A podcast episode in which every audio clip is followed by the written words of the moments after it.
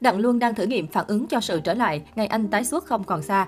Vào ngày 30 tháng 6, Đặng Luân và trợ lý của anh được phát hiện tại sân bay của Hàng Châu và gây ra một vụ náo động lớn.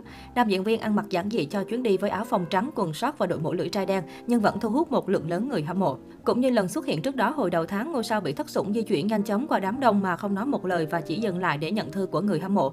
Trong khi Đặng Luân đã tạm dừng tất cả các dự án của mình, nam diễn viên được cho là vẫn giữ liên lạc với những người hâm mộ của mình và có tin đồn là đang lên kế hoạch cho một buổi họp mặt người hâm mộ tại Hoành Điếm trong tháng này. Có vẻ như Đặng Luân đang kiểm tra trước về phản ứng của công chúng cho sự trở lại của mình. Tuy nhiên cũng có thông tin rằng Đặng Luân chưa có kế hoạch trở lại ngành giải trí và cũng không có sự thử nghiệm hay kiểm tra trước nào. Đặng Luân chỉ đơn giản là chỉ đi qua Hàng Châu trước khi lên đường đến Thạch Gia Trang. Những ngày giữa tháng 3 năm 2022, scandal Đặng Luân trốn thuế phải nộp phạt tổng số tiền lên tới 380 tỷ đồng khiến cả làng giải trí xứ Trung chao đảo.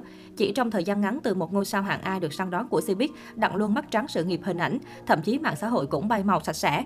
Trong thời điểm đó, trên mạng xã hội bất ngờ truyền tay nhau một thông tin thu hút sự quan tâm lớn từ phía netizen.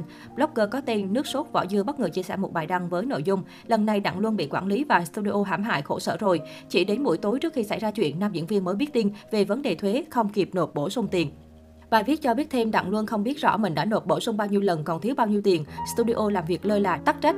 Sau một hồi tính toán, ngôi sao Hương Mật Từ Khói Xương biết mình còn đóng thiếu khoảng 17 triệu tệ, hơn 61 tỷ đồng, bị phạt tiền gấp 3 lần lên con số thành 183 tỷ, cộng thêm 44 triệu 550 ngàn 300 tệ, 160 tỷ đồng. Và tiền phạt đã đóng trước đó, tổng số tiền phạt phải nộp cho cục thuế thành 106 triệu tệ, tương đương 380 tỷ đồng. Nguồn tin nhận xét Đặng Luân trở thành nhân vật bị cơ quan chức năng lôi ra làm gương trong giới giải trí. Anh bị chính quản lý và studio làm hại.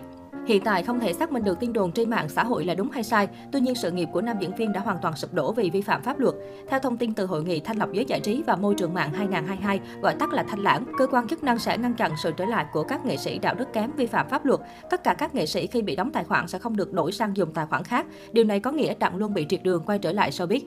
Một số nguồn tin cho biết Đặng Luân chịu áp lực lớn, nam diễn viên xoay sở tiền bạc để đền bù hợp đồng cho đối tác. Theo Sohu, Đặng Luân đang cố gắng duy trì hoạt động của nhà hàng lẩu và tiệm trà sữa, đang được coi là cần câu cơm của nam nghệ sĩ sau khi bị cấm sóng. Ngày 16 tháng 3, Cục Thuế Thượng Hải thông báo Đặng Luân trốn thuế phải nộp phạt 16,6 triệu đô la Mỹ.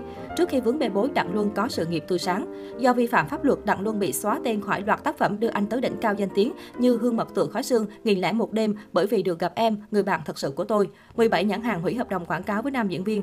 Theo Sina, sự nghiệp của Đặng Luân bị sụp đổ chỉ trong vài giờ. Nguồn tin từ ngành giải trí chia sẻ với Sohu, nam diễn viên ước tính thiệt hại hơn 300 triệu nhân dân tệ, 47,2 triệu đô la Mỹ.